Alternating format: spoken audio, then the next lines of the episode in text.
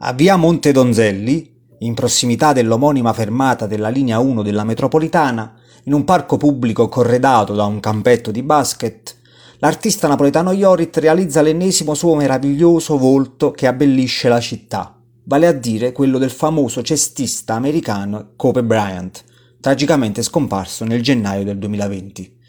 Kobe Bryant è raffigurato di spalle con indosso la maglia viola di, dei Los Angeles Lakers in seguito, grazie all'americano Nick Hansom e ad oltre 150 volontari, l'intero campetto è stato ristrutturato divenendo un vero e proprio gioiello ed ora porta il nome appunto del compianto atleta americano.